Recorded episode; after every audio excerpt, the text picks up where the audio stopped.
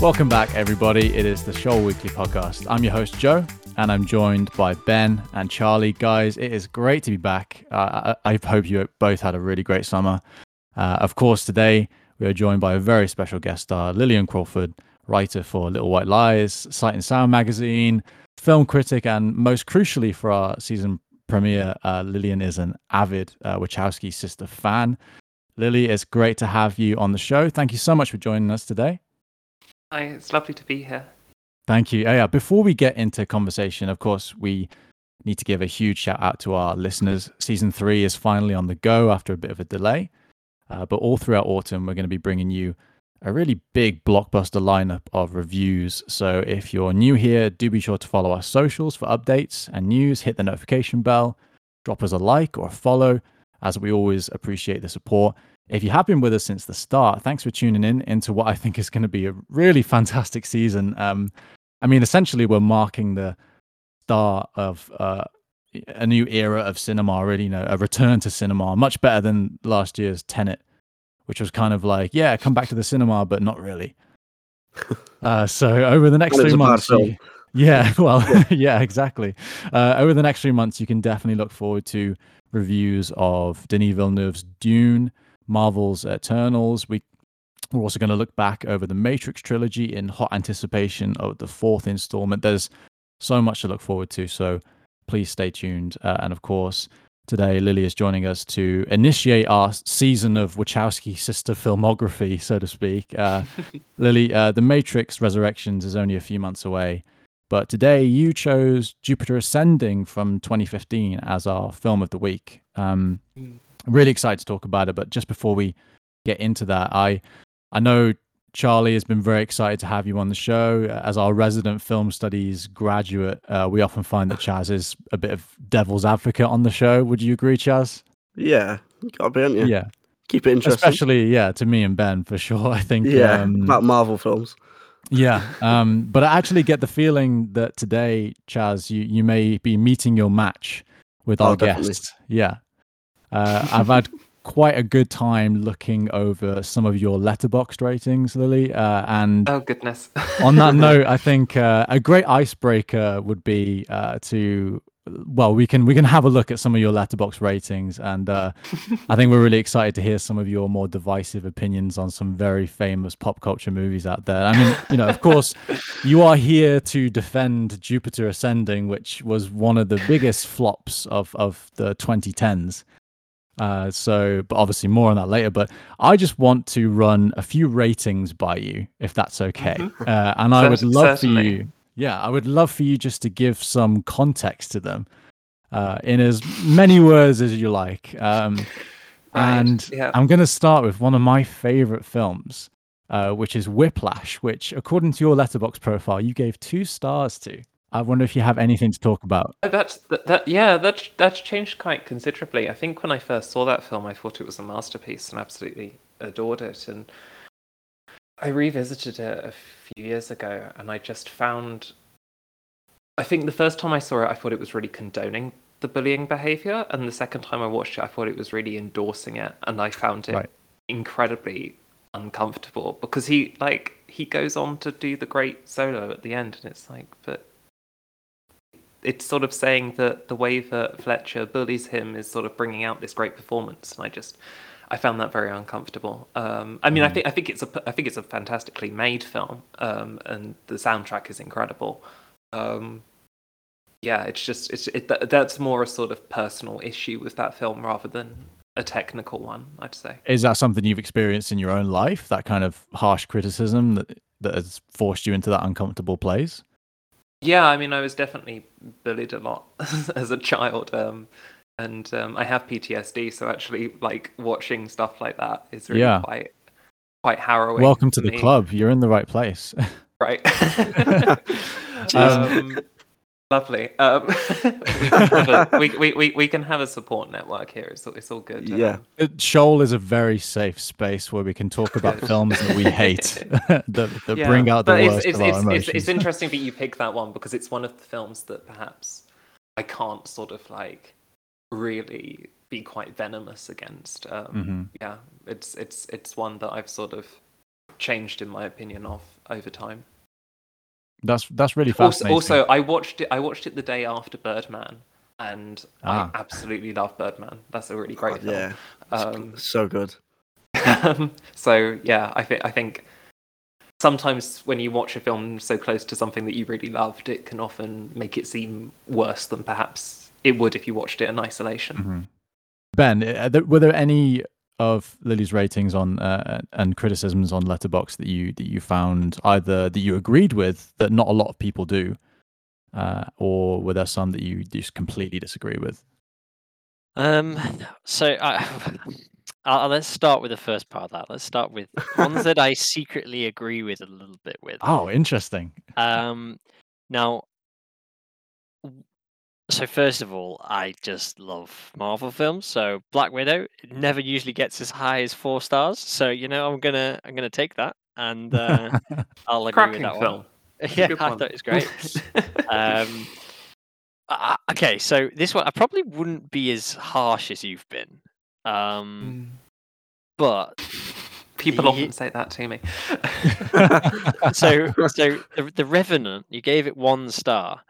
Now That's that a is film. so for, that is way t- way too low. But I do think that the Revenant sometimes gets overhyped because obviously DiCaprio won his Oscar with it, and Tom Hardy Mm. was incredible in it as well. But I did think that Tom that- Hardy was in that. I, I honestly it Tom Hardy? that. Uh, no, Yeah, yeah, yeah, yeah. Yeah, You're yeah. Yeah, obviously I I believe just- Lily was making a joke. it- yeah, it's a bad joke. I, I think it's one of those films that I've sort of tried to erase from my mind because I found the experience of suffering it so mind numbing. Um, I mean, as I just said, Wow.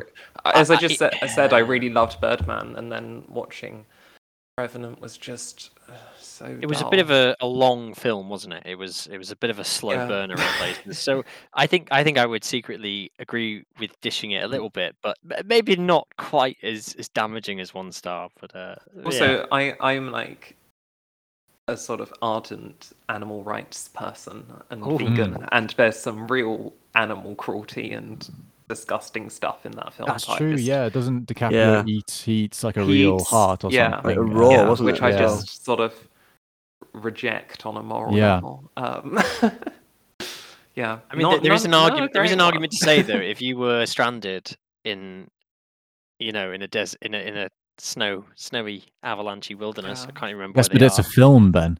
Yeah. It's not real, mate. yeah, it was based off true events. yeah. yeah, Could true, do like it what they is, yeah. did in um, Cruella and have like CG Dalmatians, which I think is perhaps a step too far. but, Oh, that, I, I watched that recently. That, it's very like disorientating having the, the dogs all CG. Yeah, it's and, like weird. not even good CG. Yeah, yeah, yeah, yeah, yeah. Makes Yeah. you realize how hard CG is to do. Actually, um, if anyone should like doesn't have an excuse, it's Disney. They can Yeah, they can afford yeah. they can afford good CGI.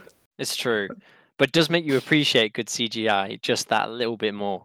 Um, It's like I, um, s- I- I still think that CGI like w- peaked in Dead Man's Chest in Pirates of the Caribbean. oh, I think it just- peaked in Revenge of the Sith, but you know that's just my personal. I was, was going to say that. there you Yeah. go. That's, that's, that's a No, Dead Man's one. Chest was was phenomenal. The the motion capture work on Bill Nighy Yeah. um, for Davy Jones was it still hasn't that kind of motion capture really hasn't been matched. Perhaps maybe Thanos, Mm.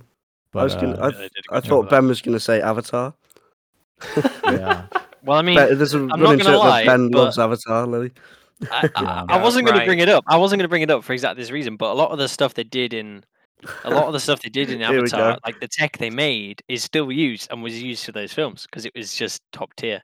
Um, It's it's But it's one of the. I mean, in the same way that like, I often think that films are often talked. We talk about the technical side of films when it's just a bad film. So The Revenant was one that was talked about a lot in terms of its use of natural lighting and Lubezki's cinematography and so on. And it's like, but the film itself was incredibly dull. And The Avatar's another one where like yes, it's incredibly impressive as a as a work of art, but it's it's just dire to sit through. Um, That's what I me and Joe yeah, thought. as we, well, yeah, absolutely. It's the, the most And we- we- derivative we- film I've ever fa- seen. the fact that we've got four more of them on the Oh. way is um, is not. Ben's going to be in a tent outside our local Odeon cinema. He's going to be camping out. I don't think you'll uh, need to. Surely it doesn't have that many fans. Brilliant. Uh, moving on before before Ben leaves the leaves the podcast for good. and we never get him back. Um, Avatar has its merits. The James Horner score is is is perfectly good.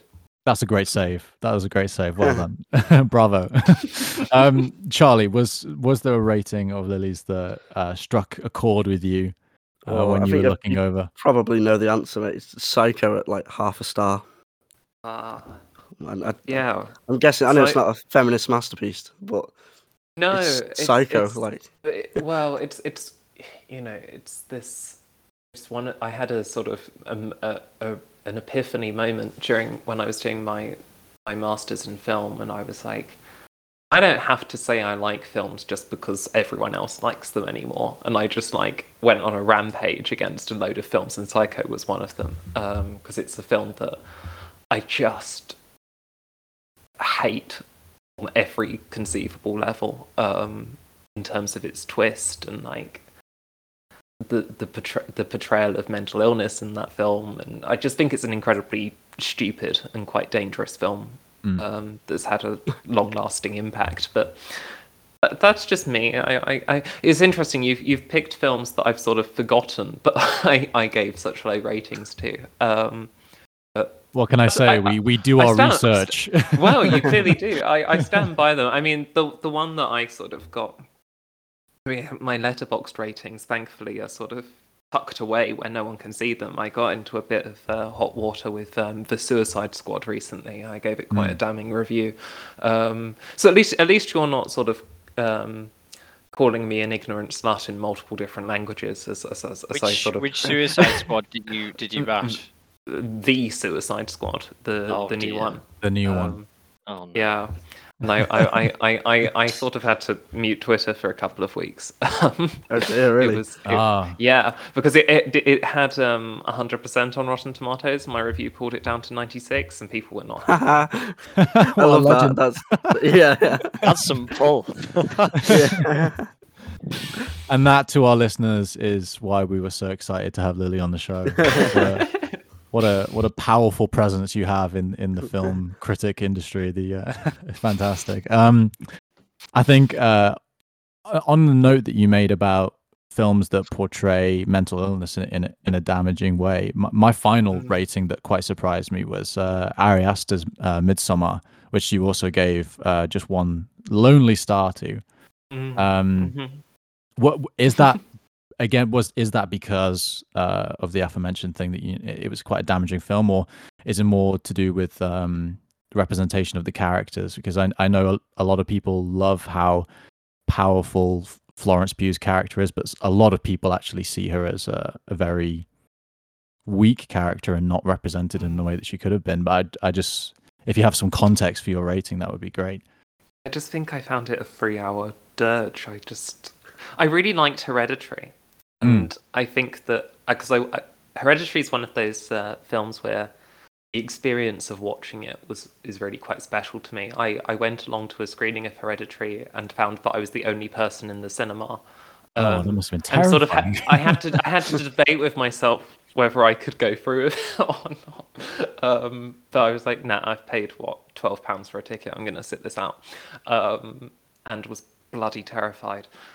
And Midsommar, I watched in perhaps the opposite of that. I watched it on my laptop in my in my room at uni. I was just like so bored. Um, yeah. and it's it's just it's kind of laughably bad at the end when she's like the colourful slug in the flowers and she's just a colorful around. slug. I love She, that. she, she looks like she, she she looks like Roz from Monsters Inc. I I um I just yeah no I'm afraid I don't have anything much. much I, I I wish I had sort of a, a really deep moral issue with that film.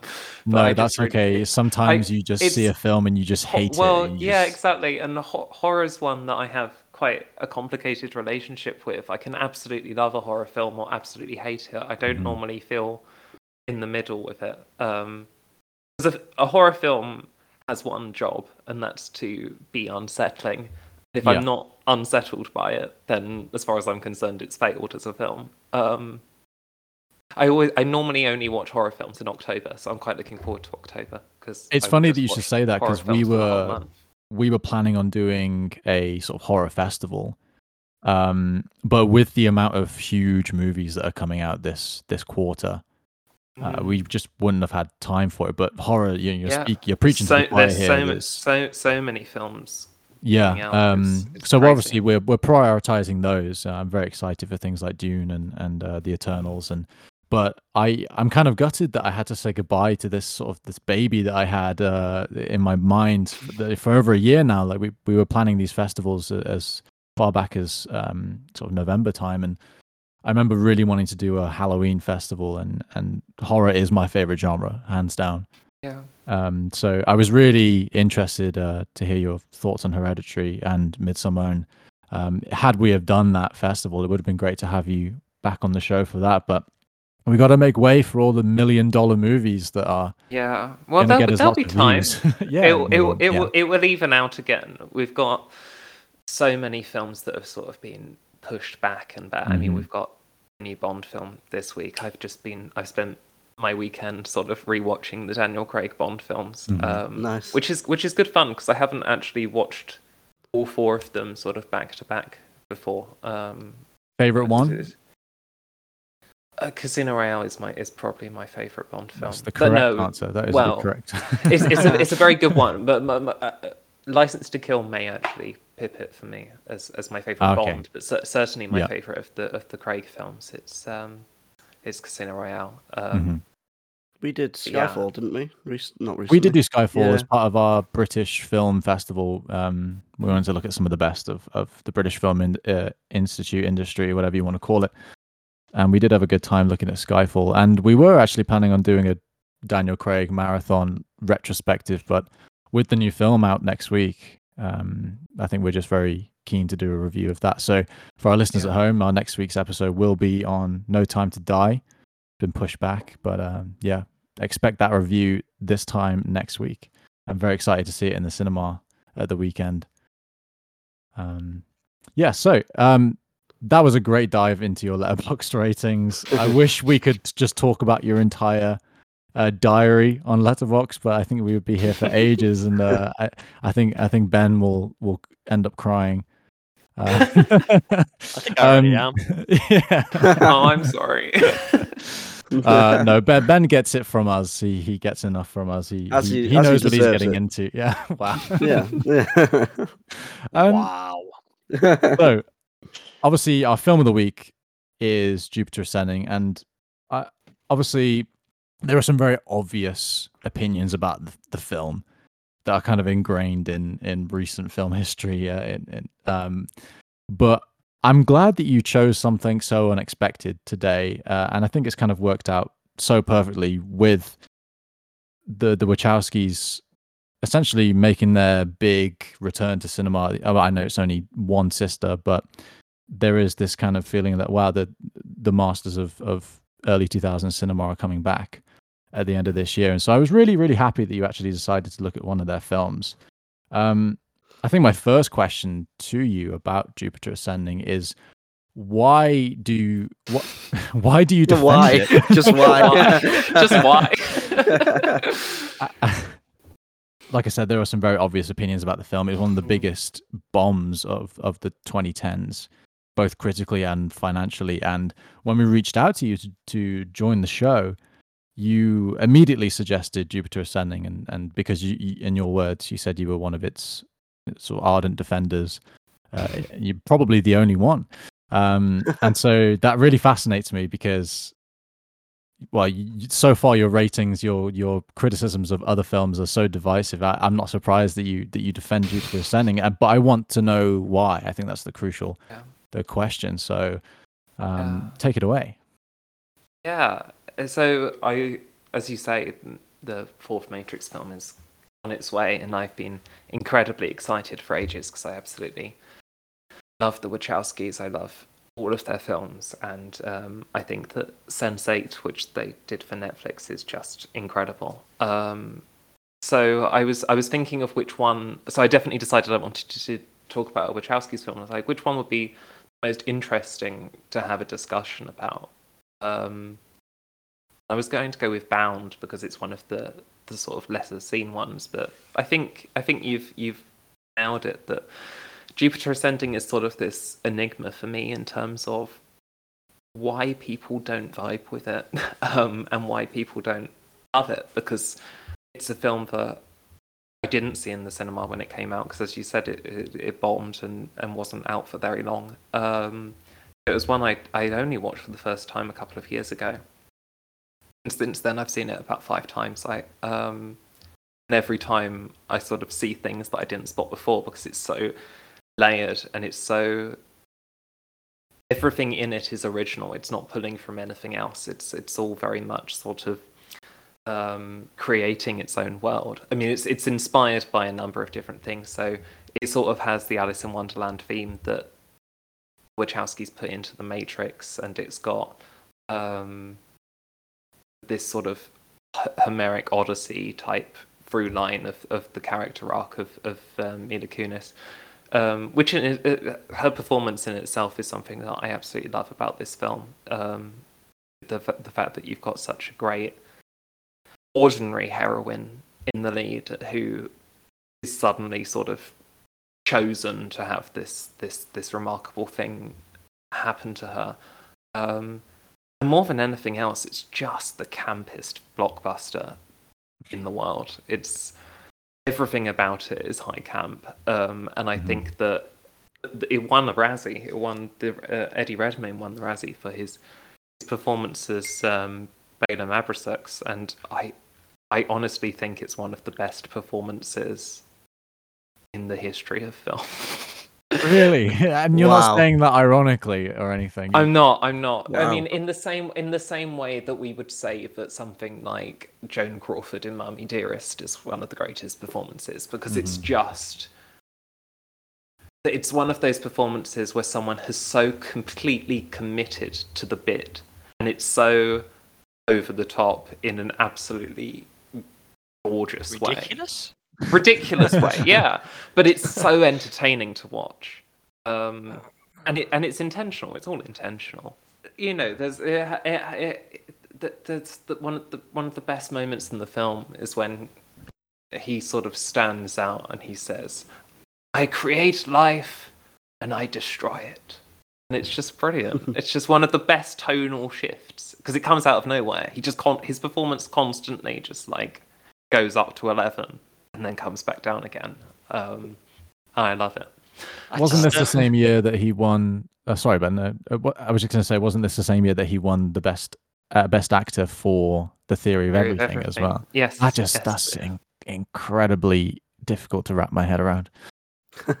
ben, what were you See, I, to say? I, I think he's very bad in Theory of Everything, and I Ah. think he's very good in, in this. But maybe I'm just a contrarian. I just- um, just Yeah. thought he was just a bit all over the place. Like, like it wasn't. It's like one minute he was kind of, you know, uh, um, what's it called? It's not. Is it matricide? You know, because he killed his mum, right? That's the yeah, that's basically right. the the takes you like thirty minutes to figure out what they're actually fighting about, and you realize he's killed his mum. Um, Mm. I just, ah, he was just all over the place. It was like he was reading from like two different scripts for the same character. It's just like, like you said, like one minute he was going off on these like kind of crazy points, and it was like up to eleven, and the next minute it was like, well, he's a bit of a bad villain. Like it's just not really. he never really like sold it to me as being like, oh, you can really carry this film. I don't know. It just was quite confusing. Just in terms of like, the, like you said, they did a lot of world building, and I, I would agree with you. The world building was incredible. Um, it was a bit like um, what was that other film? th- The other sci-fi, kind of similar. v- Was it Valerian, the Cara Delevingne one that was out Yeah. recently? Yes, yeah, yeah. That The was a Luc, similar Luc. Besson, Mm, Valerian like and City of a ish. Thousand Planets. Exactly, like a huge amount of world building went into it, and it was really fascinating. Like Mm. I'm just, uh, I mean, I think me and Joe especially we're absolute sci-fi buffs, so we we will love any kind of film like that. Mhm. But it- Eh, and it just felt like the the script just kind of let it down. Like there was this huge world and this huge idea that they just kind of created, and they just kind of solved it inside of an hour. And it was just like they kind of like, for me, it just kind of let down all that the kind of world building they'd done. And uh, I just really didn't like his performance uh, because I thought it, mm. he just was kind of he contributed to that. Like it just kind of I mean, as an actor, I can't fault him. I, like you said, he, he he delivered it well. But uh, if that was is that if that's what they were after, he did it perfectly. But I think for me, the script of what he was trying to do as a character was just a bit flawed. it's that sort of decade old question of is this the the direction of the actor or of the director uh, and you can use hayden christensen say in um, star wars in the star wars prequel trilogy and say that well was he told by george lucas to act like he was a machine or is that just hayden christensen's performance um, and so See, I think that's another remarkable performance. I do too thank you for saying that i do too I, I- yeah, again, it is extraordinary. You know, like the the sand line is very similar to that one I just quoted from, from Mm. that Balem has. Mhm. It's it's these these moments that are just so surreal in the, the campest possible way that just I don't know. They just feel very entertaining to me. And yeah maybe maybe I love Hayden Christensen's Anakin so much because Jake Lloyd's Anakin is so absolutely cat- catastrophic. um, so it, there is a sort of shift in in Hayden Christensen's just amazing. That's what that we can Yeah. just put a line under that there. I think just- he is. On, I, I do. I, am I'm glad. I'm glad that you agree on at least on that point. What was that Um, film he did with Nicolas Cage? Um, the Crusader one. That was sick. Um, I can't remember the name Se- of that. Season of the Witch. That's that's it. There we go. yeah. Yeah. was- Encyclopedic knowledge there. There, yeah, exactly. Yeah. Um, yeah, I I think these are all some great points, and I think I think yeah, in the case of Eddie Redmayne, it was just I imagine one of the Wachowskis was just like there is an there is an idea of this character. There is not a direction. There is an idea of this character, and you can take this idea to whichever direction you would like, and roll with it. And uh, here's your Razzie in advance. um, so yeah, I I think you are making some quite difficult to disagree with points about the film. Um, and I'm glad that we haven't just sat here and gone, yes, but it's terrible, and well, no, it's not. It, it- we're getting to the we're getting to essentially how you make a film, and um, I, I definitely think the Wachowskis are these high concept directors, and they they constantly try to be original and if it doesn't work they they take it on the chin. Um, and we can look at even cloud atlas for that. Cloud atlas was another really high concept film uh, and story obviously based on a book so there was source material there to help but that was it was kind of um, it was divisive as well and didn't make as much money as it as it should have done uh, and it makes me excited for the matrix 4 but it also makes me really really scared Mm. because if there hasn't been a, a unanimously good Wachowski film since, say, the second Matrix, arguably, then um, like one that we can all agree on. Speed Racer. Speed Racer is surely undeniably a masterpiece. Oh, my my apologies, my my apologies. no, you- you- you're you're right, and I think I think that Cloud Atlas certainly has more defenders on on my side than um, than Jupiter Ascending does.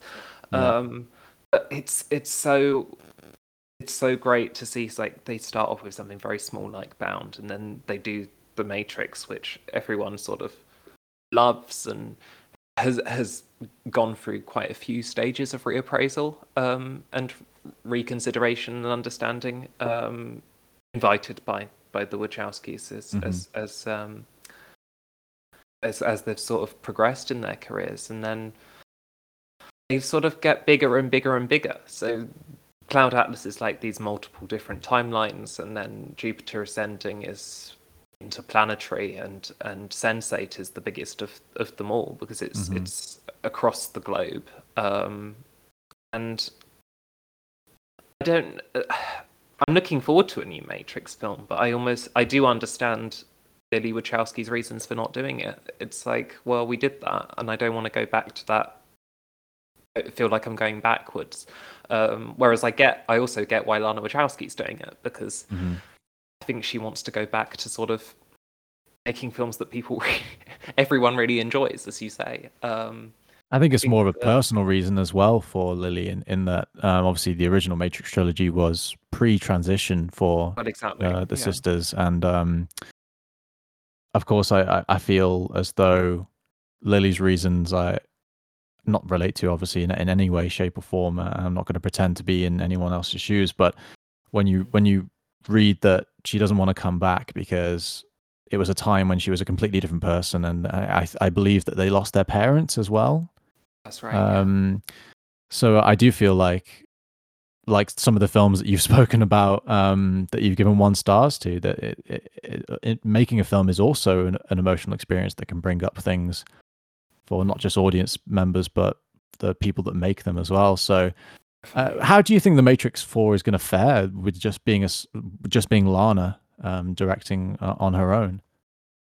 Well, Lana's, Lana has done quite a lot on her own. Um, she did Mhm. the second series of, of Sense8 pretty much um, with just her and David Mitchell, who's also doing, um, who wrote Cloud Atlas and and has also written um, the the new Matrix film with her, which which Mhm. gives me sort of high hopes for it. Um, and I think I think she's extraordinarily talented and has this ability to sort of conceive on a scale which very few other filmmakers are capable of doing without sort of tying themselves up in knots. I mean, what you were saying about the script of Jupiter Ascending, I suppose that is the criticism that's sort of leveled against it is that it does feel a bit knotty, like it doesn't quite work, and sometimes it sort of steps Mhm. on its own feet. Um, which I, I I can see that there are moments for, in in the plot which perhaps don't entirely make sense or seem to go back on something that was said in an earlier scene.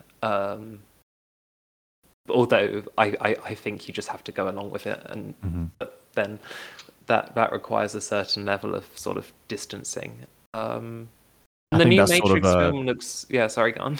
I was just going to say, I, th- I think that sums up most of the Wachowski's films is that you, you just got to go with it. Um, don't Yeah, don't try and understand it, just feel it. Quite like The Matrix. Yeah, yeah. Um, and at the same time, there's something very rewarding of trying to spot those things and and um, going back and re- like Cloud Atlas is is such a great film adaptation because it manages to do exactly what David Mitchell does in the book, which is to have all of these very subtle through lines and sort of connections between the different storylines and sort of how timelines intersect, and they do that visually, um, which I think, which you know, causes problems for them in terms of racial casting and and sort of um, makeup that gets used in that film is problematic. Um, you can kind of see why they're doing it because they want to draw these these connections between the timelines in a way that you have to do very differently on a screen to how you can do it in a in a book.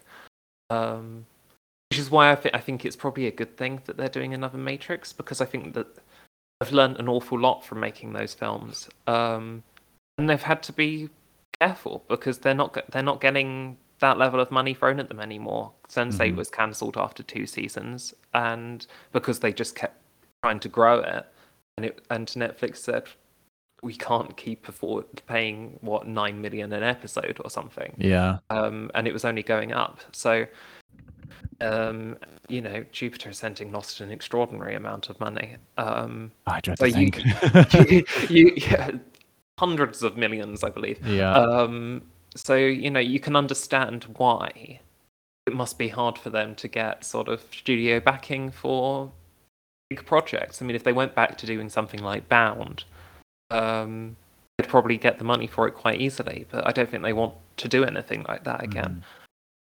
And having have you seen the the trailer for Resurrections? I have it. I've watched it probably about a hundred times, trying to like pause every frame. Um, the, Is that the one Yeah. you sent me, Joe, where it's different every time you click on it?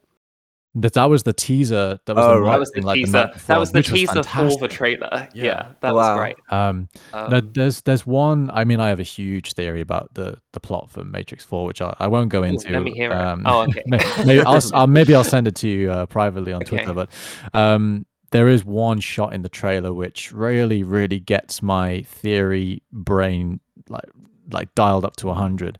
Uh, there's a shot where these the, the SWAT team is coming into this theater. And it's a blink and you'll miss it shot. You really got to pause the YouTube video.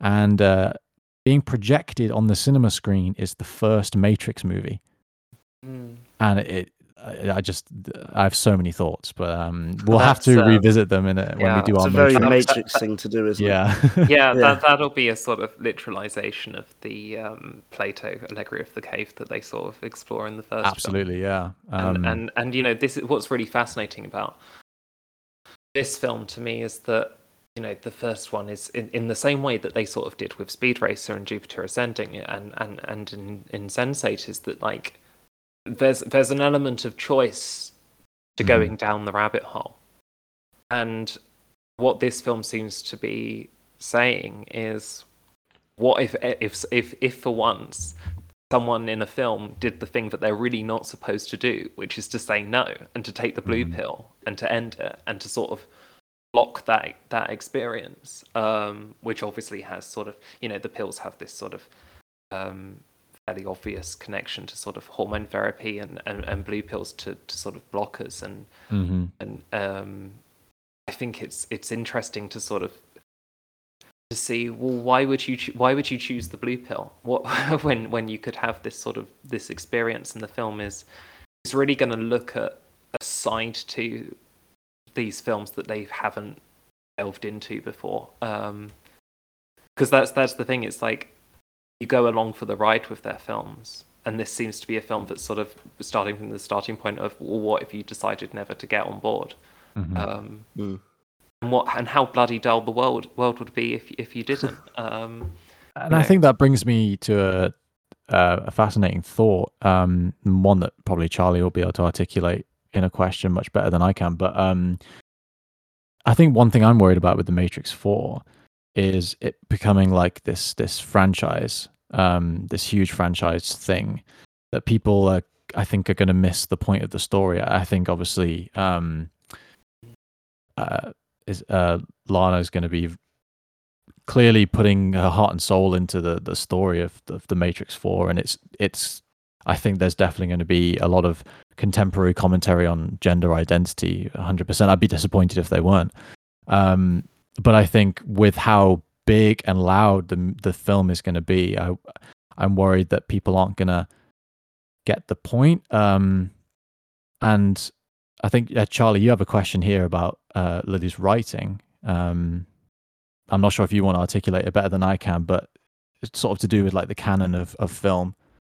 Oh yeah, Um, yeah. Yeah. Because he, he wrote for Little White Lies, and it was about like re-establishing the film canon um, to a more, uh, I suppose, equal uh, representation of, of, of gender and sexuality or, and all that.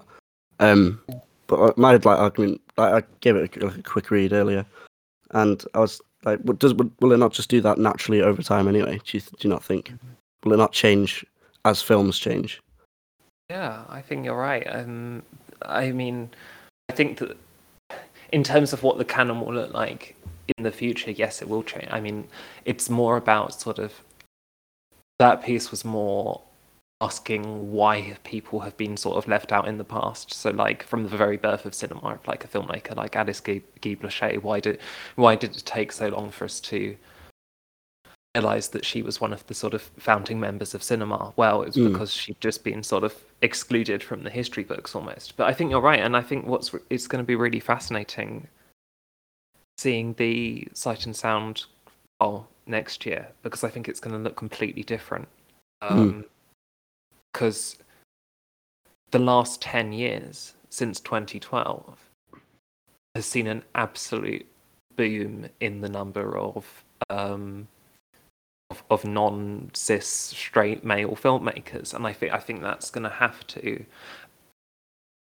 My my only fear is that people will still vote for like really old films and not be not want to vote for stuff that's come out within the last ten years. So it might take a bit Yeah. longer than than just next year. But you know, there's so many films that came out since 2012 which are just absolute top tier brilliant films. Um, Yeah. Portrait Portrait of a Lady on Fire is probably Yeah, the most that's really obvious one. Yeah, yeah. But I, I, I, I think I'm, I'm sure we'll, I will will be quite high up on the list. Um, I mean, it should be. It's a very sight and sound film as well, isn't it? Like, yeah, definitely. they love that yeah. sort of stuff.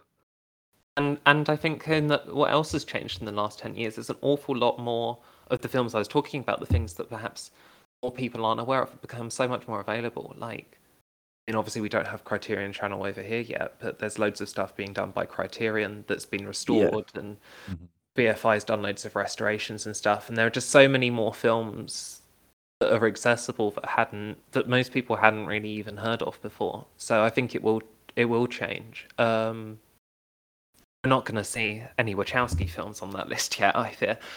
Um, e- e- e- as, as great as, as The Matrix is, and So yeah, the Ma- Matrix might have a loves shot. I, I think. I think there's a, there's a certain snobbishness in Yeah. criticism that you know you can't uh, Really? you know, you, well indeed, you you can't you can't rate like a blockbuster on the same level as like I don't know a Bresson film or whatever, and it's just like, of course you can. um, there there are there are Apart from Marvel, though. yeah. Well, Marvel's a fascinating one. I mean, Well, I mean, now we have Chloe Zhao, who's going Yeah, to be exactly. Yeah. directing the Eternals, and and the trailers for that are stunning. Obviously, you can't judge an entire film off a trailer, but um, have you seen Shang Chi? I have I have seen Shang Chi. Uh, I, I thought it was Mulan on on crack. It was fantastic. Um, uh, That's a really good way of putting it. yeah, it, it was it was wonderful, and I wasn't expecting the amount of fantasy and magic that was that that was presented And. Um, uh, I know yeah. I'm not sure. Ben, uh, have you seen Shang Chi yet? Uh, I've not seen it, but I, I've seen seen that kind of snippets and stuff. Yeah. And obviously, there was quite a lot of. Ironically, there was quite a lot of press about there not being a lot of press Mhm. for the film because Mhm. obviously Right. Disney didn't really push it, did they? It was an experiment, and as, No, as and I, I, I, th- I think they expected it to do better in China than than it would do over Yeah. here. And Mm, but no, it did but very it's well. it's one it's one of those in in the same way that I was sort of saying about why I love Jupiter Ascending. It's one of the it's such it's such a refreshing thing in Marvel to start afresh with a new character. Mhm. especially one who's like coming from quite humble beginnings. Like obviously Ju- Yeah. Jupiter is like cleaning toilets and stuff, and um, Mm. But lead Jupiter's like characters. that's like yeah, a lottery, though, isn't it? Like that's literally like blind genetic lottery, like the whole concept that's of the film. that's true. Yeah. Whereas, Well, I suppose it's the same. It's the same in this film in terms yeah, of like. it's, it's true. who- But he had to like work for it and train for it, didn't he? Like it wasn't oh, just that's like true. Well, you've Awkwafina's right? character sort of just ends up in it. yeah. and they're like doing sort of um, driving the cars around to the pa- car park or whatever. And Yeah. I just I just find those sorts of stories so much more compelling than like Mhm. the sort of. I mean, yeah, I guess you're right. There is a sort of hereditary aspect to it, but it's not. It's it's not privilege that's sort of always been there. It's just like, oh, this has suddenly befallen quite an ordinary Mm. person in Yeah. the same way that Neo ends up inside the Matrix, or you know, I I just find those stories so much more compelling. I think that's a really interesting point, um, and I think that's probably why I really enjoy Shang Chi, uh, is that it it it like you said before about the the Matrix, the the upcoming Matrix Four. It, it's clearly going to be a film about you know what if Neo decided to take the blue pill and not be involved. Um, these films that we enjoy, they seem to all have a common theme in that there's a choice. There's always a choice, um, and that makes me wonder if Jupiter Ascending would have been more successful if it had been released, say, in the past year or so, as opposed to 2015 at sort of the the height of that sort of formulaic episodic Marvel DC um, ping pong that they were going back and forwards over all the time. Um, to see something like that, say during the pandemic um, or just before, uh, it makes me wonder. We, we've had that a lot on the show where we've looked at films and we've gone, "This is a great film released at the wrong Yeah, yeah. time."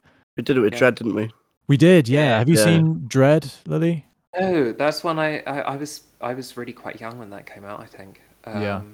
So Very- I, Very bloody. I- I, I yeah, I, de- I definitely wouldn't have gone to see it at the cinema, and I, I it's not one because uh, uh, it, it, that's it's an interesting film in that it's sort of been forgotten, although it was one that was quite praised when it came out. So I'm surprised that it's not one that's perhaps pushed by Netflix a bit more or whatever. Yeah, yeah. Um, but yeah, it's interesting you saying that about Jupiter Ascending because I almost wonder if it fe- its humor feels very sort of like Marvel Phase Three, and yeah.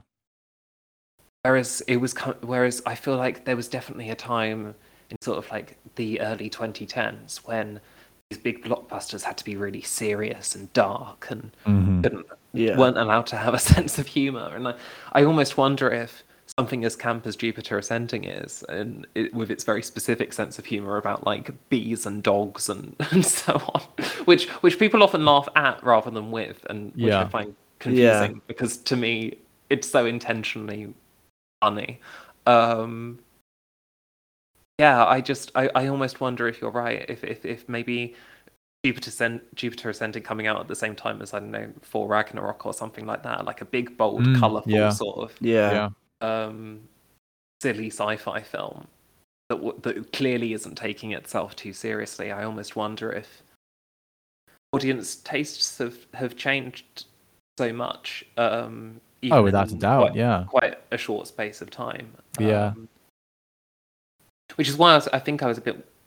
Maybe this is why I enjoyed Black Widow so much was because I sort of worried that it was going to be sort of reviving Phase One of Marvel, which I very much sort of would like us to move on from because, as I say, it, it was very sort of serious and grey, and Black Widow was was felt like a better balance of of what had sort of been done before and Mhm. and what what we enjoy now. I mean, Shang Chi is probably one of the funnier Marvel films. I really enjoyed it a lot. And Eternals, there's a lot of humor in the trailer. I mean, this is this is the main thing that I look for in a Marvel film. I'm not, I, I don't care so much about like the CGI and the big battle scenes or whatever. I, I, I just, just like characters and and sort of Mhm. banter that they share. I mean, that's why Infinity War was so highly enjoyable. Um, maybe why I didn't enjoy Endgame quite so much because it sort of distanced everyone again. Um, yeah. Yeah. Yeah. I think I can agree loved- with that. I yeah. loved how like they sort of put completely unlikely characters together, and the Wachowskis like to do that too. They like to take Mhm. people from completely different backgrounds and with different sensibilities, and sort of see how they desolate on screen. Um, Mhm. which is often very funny. I think Mila Kunis and Channing Tatum have wonderful chemistry on screen, despite being quite different. And then Yeah. they throw Sha- Sean Bean into it, and it's just it's just very funny to me. I was so But surprised that Sean Bean he didn't die. Yeah. Yeah. What, like, Yeah. I, was, I was waiting for the death scene. it's so one the sort of film where you expect Sean Bean to die, and then he doesn't. You're like, what? Mm. um, Those shoes that Channing Tatum has as well. I couldn't get on board with them. He was like The skating in the air. Oh like, yeah. what- Yeah. Yeah, man. Would Like, like what a is fun that? fact about those shoes? Go on. he, he'd had to lose his wings, so he had to he had to fly Yeah. somehow. Yeah. So those, He could have done it a better shoes- way. those shoes were Maybe. actually roller skates, and they just CG'd them out. Uh, so he did Oh, all the stunts on roller skates, which is why it looks like he's What a man. on roller right, skates. right. Um, because he quite literally is, and they just basically like. I mean, I haven't seen a picture of it, but I'm just guessing they just styled the top half of the roller skate to look like it did in the show, and then they just painted all the wheels green or something, and then just like you know, chopped it out or something at the end. But yeah, quite funny. Mhm. I just That is asked, did, did did all three of you hate this film? Uh, Uh, yeah. I didn't hate it. no, I That's think a harsh hate's, word. yeah, no, I, I, I, just I'm, word. I'm I'm I'm asking because part of the reason why I wanted to do this because I've I, I showed it to my Mhm. boyfriend for the first time this year and he absolutely loved it like I did. So I haven't actually spoken to many people who did dislike it, but I know people do dislike it. So I was I it was one of the main reasons why I wanted to talk about it because I'm I'm hopefully going to be writing on it at some point soon, um, and writing about the Wachowskis a fair bit in the build up to the new film. And I just I just wanted to know why people don't like it. Um, but you've sort of answered that question. Um, I Yeah. think I would say I think I would say I enjoyed it from the fact that I will pretty much enjoy 95 percent of the films I enjoy. Like it was if you get in the moment of it, a bit like what you were saying like earlier with kind yeah. of Eddie Redmayne's performance, you can kind of sit there and enjoy it. And so I, from that perspective, I, I kind of got into it. But then when I kind of started to compare it a little bit and pull it apart a little bit, that's where it fell down slightly for me, just because it was like they did so much. There was so much cool stuff in there that it just like kind of didn't really like kind of hmm come through with that. Like all the ships and the the tech, you know, even the fact that he had, you know, these kind of you know 26th century roller skates or whatever the hell they were and you know like he had there's so much cool things then it was like uh, you know I, I kind of- think sci-fi has gotten to the point now where sci-fi used to be about breaking the rules and breaking the mold. Um, you know, look at something like 2001: Space Odyssey, and then you have Star Wars, and then Alien decided to you know throw horror in, and sci-fi for such a long time was was this ruleless genre, uh, and now it, it it 100% has rules and it has things that people are used to seeing in sci-fi, and if those things aren't there, it's unsettling. And that's why for me i always think sci-fi will always be maybe my second or third favorite genre behind horror because horror still to this day has no rules and if anything is out of place in horror it's unsettling and that's good. You know mission failed successfully. Um but with you know with sci-fi that there's all these rules now and and we have we have the mcu to blame for that. We have Christopher Nolan with his huge sci-fi spectacles to blame for that. We and and in, in part we we do al- also have the the Wachowskis to blame for that. We um maybe blame's the wrong word. Uh, maybe I shouldn't say that, but there's all these rules now clearly, and um, I think Jupiter. Ascending really tried to break those rules, but it came out at a time, as you said, you know, when Marvel films were were dark and the DC films were even darker, and and then we had just had Interstellar and Inception, and uh, the new Star Wars movie was on its way um, the same year. So it was. It, I think Jupiter Ascending had so much to live up to, and it. I think maybe we've reached a sort of unanimous decision that it maybe came out at the wrong time. Yeah. No, it's interesting saying that Star Wars was coming out that year and Yeah. bending the rules because I mean, if if there's a film that absolutely sticks to its guns and Yeah. doesn't break a single rule, Oh, it's yeah, Star Wars: God. The Force Awakens. Yeah. If I hear Um, the word hope in a Star Wars film one more time, I'm gonna lose It's it's. it. I mean, it's it's it's quite a literal retreading. Yeah. yeah. Yeah, I think I think I think I think I I think Last Jedi did break those rules, and that's It why did, it yeah. faced why it faced so much backlash, and then that's why we get something utterly diabolical in Rise of Skywalker because Yeah. Oh, Worst God, film yeah. ever. But- but- So because, because fan servicing is, is is very real, and and when a when a big studio like that and directors pay too much attention to it, then they then they decide to play it safe to the Oh, point total where cash it, grab. That's what it was. Mm. well, exactly. Whereas you know, love or hate Last Jedi, it's it's it's something completely different. You can't say that it's just oh yeah they've just done exactly the same It's thing. another that Em- Star Wars. Yeah. Yeah, you can't say that it was just like Yeah. doing the same me, thing um, that Empire the- did. Yeah. to me, The Last Jedi is a, is a film in three three acts, and the first two acts are clearly directed by Rian Johnson. They're his vision, it's his script, it's his words, and the final act is is directed by Disney. Uh, Yeah. and Yeah. and the switch between two and three comes right at the moment where Kylo Ren is extending his hand out to Rey and and begging her to let the Jedi and the Sith die and to let something else grow in its place. And I was like, yes, this is brilliant. This is so inventive. Like Star Wars is evolving. Finally, it's growing up, it's maturing. And then Rey says no. And then they go to a planet, have a good old shootout. There's a lot of hope being thrown around. And oh, whoop de doo, Rey is now the last Jedi, I guess. And, and yeah, and I Star Wars really, died. Star Wars died right at that end of that act too. It wasn't Rise of Skywalker that killed uh, Star Wars. It was uh, that moment where It was Disney Disney. decided, okay, Ryan, Ryan, you need to stop there. We're going to finish the film for you. Yeah, and I definitely think that the Wachowskis like knowingly owe a lot to Star Wars in terms of what I was Mhm. saying about like person from humble beginnings, like it's the Luke Skywalker origin story all over again. Um, but it's it's it's kind of done in a very different way to to what George Lucas was trying to do. You know, it's it's more complicated than light versus dark in this film.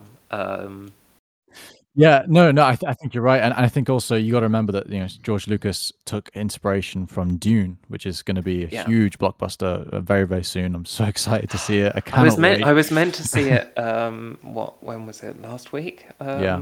I finally because I've been pestering press people to let me see it because I interviewed Hans Zimmer earlier in the year for Little White Oh, Lies. nice. Of course, yeah, congratulations on that. That's, that was a huge. Oh, piece. thank you. Yeah. That that was really fun to do. It was kind of I was kind of overwhelmed when I was asked to do that. I was like, "What really?" Um, Is he a nice Me? bloke? Yeah. oh, he's lovely. He was he was so wonderful to interview, and I was like, "Oh, great. When when am I seeing the film?" And they were like, "Well, you're not going to see the film." And I was like, "Well, how am I going to ask him about his score to Dune if I haven't seen Yeah. Dune?" Um, so I went I went along to what was I was t- they were like, "Oh, we've got a preview um, in Leicester Square." So I went along. Mm, And by preview, they meant the first ten minutes of the film. yeah. Oh, no. So I saw the first 10 minutes in an IMAX and then it ended.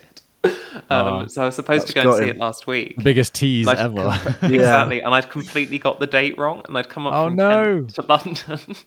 and it was Oh, the dear. it was the next Oh, wow. day. So I still didn't get to see Dune. So by the time I finally do see the film, um, I do hope I enjoy it. I've only heard great things. So Same, yeah. I, I've, I've Yeah. thankfully sure just it- it'll reached be the. Uh, wonderful. I've just reached the part in the book where I know the first that the film ends. So uh, no spoilers now for me with the with the book. Um, yeah, very excited to see that. And and um, yeah, on on that note, I think going back, um, was Star Wars definitely took a lot of inspiration from Dune as well. And then, like you said, the, the Wachowskis took so much of that kind of um, humble beginnings origin story from Star Wars, which was taken kind of taken from Dune, but then also Paul Atreides is this you know prince.